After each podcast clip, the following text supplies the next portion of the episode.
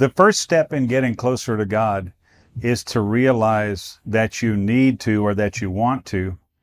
And the second step in getting closer to God is to realize that it's possible. I want to encourage you to check out my book, Getting Closer to God, Anthologies from the Forefront Trilogy, Book Two.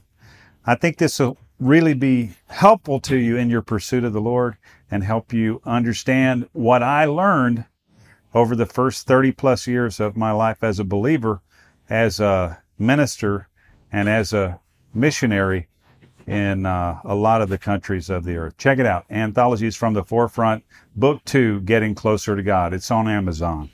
Take your leadership to the next level. It's time for the Foundational Missions Leadership Moment with Scott McClelland of FX Missions.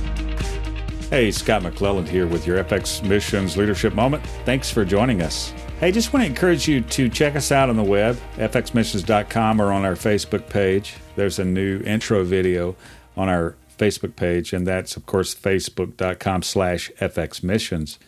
We do short-term stuff and, and develop relationships around the globe, kind of, if you will, and the concept of missions. And we're doing some work in several countries. But that really short video would give you a sense of kind of where we've been, some, and a visual of some of the stuff we've done in the last year or so.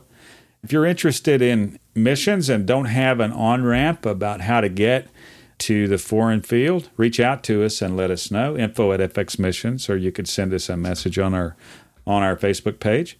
We'd love to hear from you, and we would very much love to encourage you to get out there in the field and get going. I know I was a late bloomer in missions. Uh, by the time I was in my early 30s, realized, hey, the Lord wants me to do something here, and I'm taking forever to get started. So don't take forever to get started. Get cracking. And if it, we can do anything to help or encourage you, please let us know.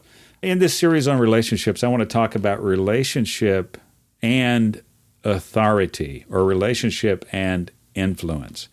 And you know, it's kind of weird. We all bring our own history to the to the situation and to the way we're hearing what's being said here. We we have a filter that's built out of our good and bad experiences, both the things that have happened to us and things we've instigated or what we've done proactively in relationships. So I want to encourage you, and I ask the Lord actually, Lord, help us hear this and get past our filters, Lord, to help us hear and know and understand you and follow you. That, of course, is what we're all shooting for, I think. I want to talk about in this relationship and authority or relationship and influence.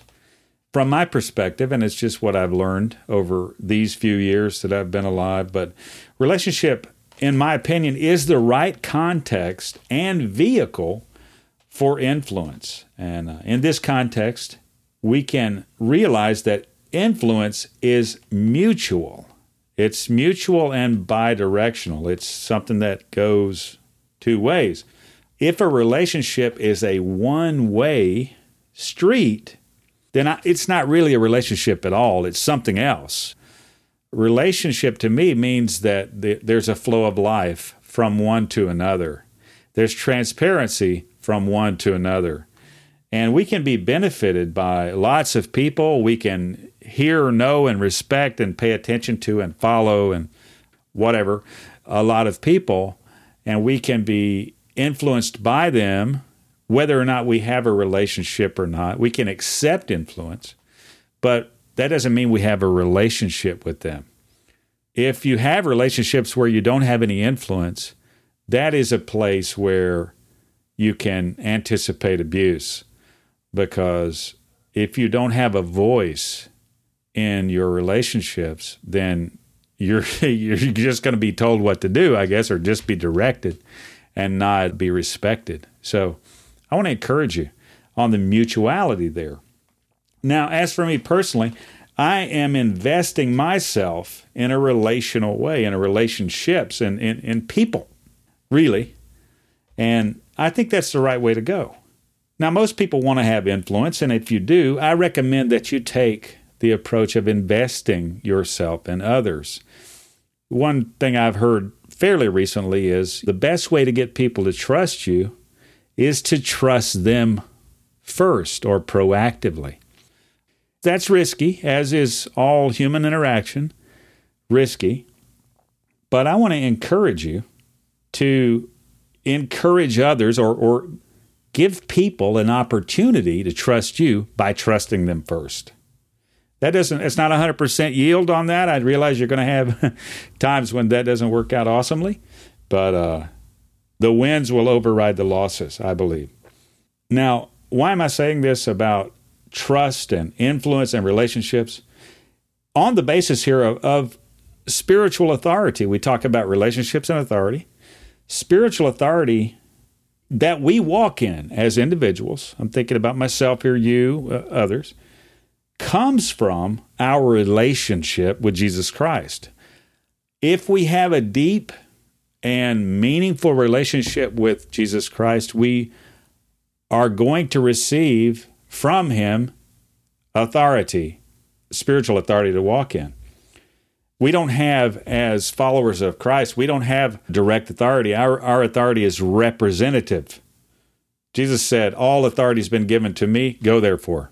So he has all authority, but he's sending us in his name, and in this influence and authority, we are representative. And it's not, the authority doesn't originate, originate with us. Keeping that in mind, we need to guard our hearts and not think we're that person or we never come to a place in our relationships where we're the Jesus in the story and the other people are somebody else in the story. That's a common thing that I've recognized. People who feel like they have authority, they always see themselves as Jesus in the story. Is that making sense to you? It'll break in on you. And when it does, wow. Now, in the same depth and measure of relationship that we have with Jesus, we have spiritual authority. Spiritual authority is not a position although that is often misunderstood. And people tend to equate position with authority, but not necessarily, and certainly not in the ascending levels of authority and influence. Position is is not what it's built on. Now, in natural authority, we can see that, like people occupy a position of responsibility and they have authority because of it. I get it. But we can have spiritual authority. Heaven can know our name without us having any kind of position. So we need to be careful about that. Our authority is sourced as believers, as followers of Christ, as people who are representatives of Jesus on the earth. Our authority is sourced from another realm. So, relationship, I'm talking about the essential relationship, my relationship with Jesus Christ, is the source of my authority and influence. And relationship is the context of authority and influence that we share.